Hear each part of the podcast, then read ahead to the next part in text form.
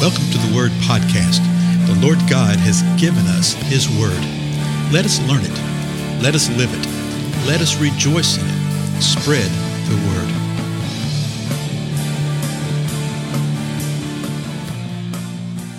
Blessings, everybody. This is Dale. Thank you so much for joining with me today on the Word Podcast. We have started an examination of the book of Second Peter. Uh, Second Peter, and really uh, at the very get go, and his uh, what we would call his intro, his greeting, there's some tremendously insightful things here that we really, really need to know, we need to understand. And we went through the first three verses of it in our last episodes. Let me run through those real quick again to set the context for what we're about to see in the next couple of verses. in 2 Peter chapter 1, verse 1 says this Simon Peter, a bondservant and apostle of Jesus Christ, to those who have received a faith of the same kind as ours, by the righteousness of our God and Savior, Jesus Christ, grace and peace be multiplied to you in the knowledge of God and of Jesus our Lord, seeing, now this is all one sentence, these first three verses is one sentence. Listen to this.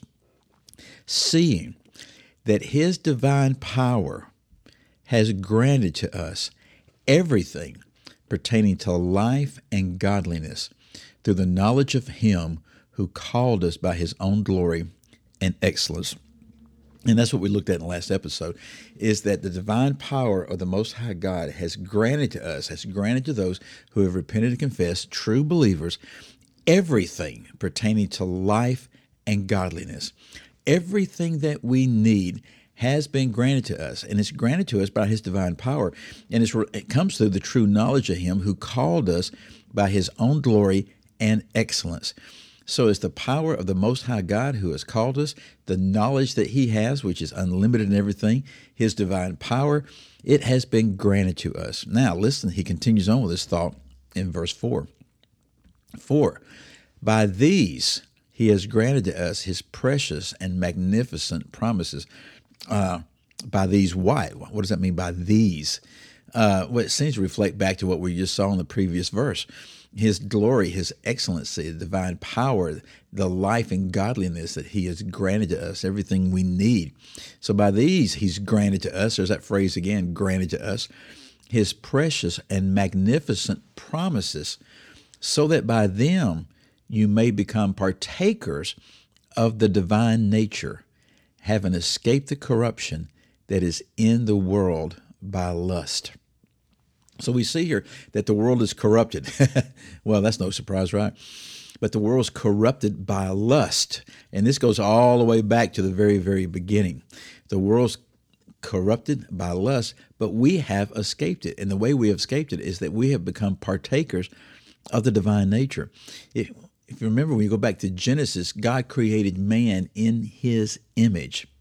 And we are literally, as believers, and what God desires of humans is to be imagers of Him, to be an imager of God. Here is expressed as the divine nature.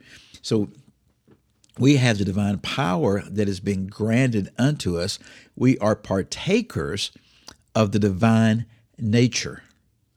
And that right there, uh, it changes everything once we realize this that God has granted this to us. And these are precious and magnificent promises. We have been transformed. We are to be conformed to his likeness in everything that we do. Now, listen what he says in the next uh, verse. Uh, the, the next verses, 5, 6, and 7, all one sentence again, and it's sort of a list. Well, it is a list. And he says this Now, for this very reason also, well, what, what very reason also? Okay. We saw a while ago, he said, because of these, he's granted to us. Well, I think the reason is this for this very reason, for the reason that we are partakers of the divine nature, for the reason that the divine power has been granted to us, everything pertaining to life and godliness, granted to us precious and magnificent promises. For this reason, applying all diligence, this is verse 5 now, in your faith, supply moral excellence. And in your moral excellence, knowledge. And in your knowledge, self control. And in your self control, perseverance. And in your perseverance, godliness. And in your godliness, brotherly kindness. And in your brotherly kindness, love. Well, boy, that's that's quite a little list right there, isn't it? A lot of times people think that this is something that you start with one, then go to two, go to three, go to four. And if you do all these things in the order and in the role that this is laid out right here, then you'll be all right. Well, I don't think that's exactly right. I think we're to do all these things all the time. But you see some things. And so I just want to uh, reiterate what it is that he's calling us to do and the relationship with each one of them. So he says, for this reason, applying all diligence, he tells us we are to be diligent. We are to be diligent in the faith. We are to be diligent in partaking of the divine nature. We are to be diligent of uh, manifesting the divine power that's been granted to us pertaining to life and godliness. Okay, we're to be diligent, and in your faith, supply moral excellence. So we're to have faith. We are to be diligent in this faith. And in that faith, we're to supply moral excellence of virtues, the way the King James expresses that. We are to be virtuous and we are to be morally correct in what we do. And then he says, in your moral excellence, knowledge. So it's, it's a kind of thing that is building and cascading and yet all happening at the same time. So we are to be diligent. We're to have faith. We're to have moral excellence. We're to have knowledge. Okay, we are to know the things of the Lord. We are to know the ways of the Lord. And you know what? If we tap in, if we just allow His divine nature, uh, divine power to uh, release himself and to realize that we are partakers of that divine nature. This is not something that we have to sit there, oh, I got to study for 29 years to have knowledge of God. No, no, no, no, no. It, what it's talking about is that we will know, that we will know him because he knows us. So, knowledge, and your knowledge, self control.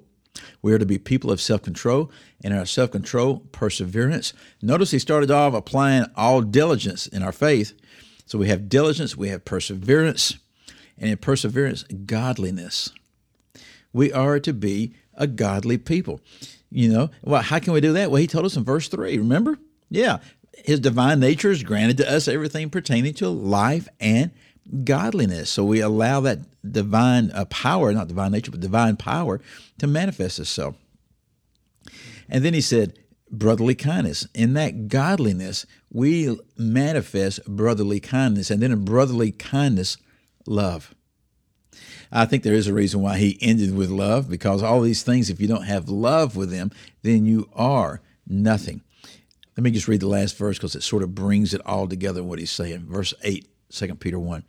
For if these qualities are yours and are increasing, notice they're yours and they're increasing, they render you neither useless nor unfruitful in the true knowledge of our Lord Jesus Christ. He sort of says a positive thing in the negative way.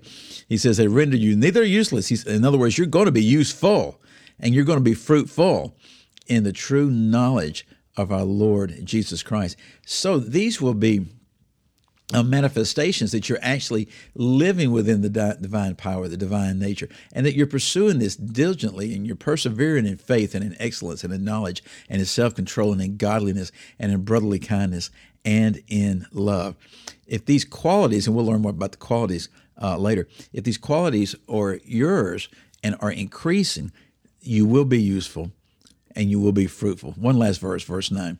For he who lacks these qualities is blind or short sighted, having forgotten his purification from his former sins. So you see right there that there it is possible to be a true believer, because as I said, having forgotten his purification from his former sins, it is possible to be a believer and not walk in these qualities or be lacking in some of these qualities. If you do so, you are described as blind or short sighted. Okay, I think we have a lot of Mr. Magoo's uh, within the professing body of Christ. And I guess you have to be a certain age to understand that, but we'll talk about it later, okay? Well, again, I'm Dale. I'll see you again next time.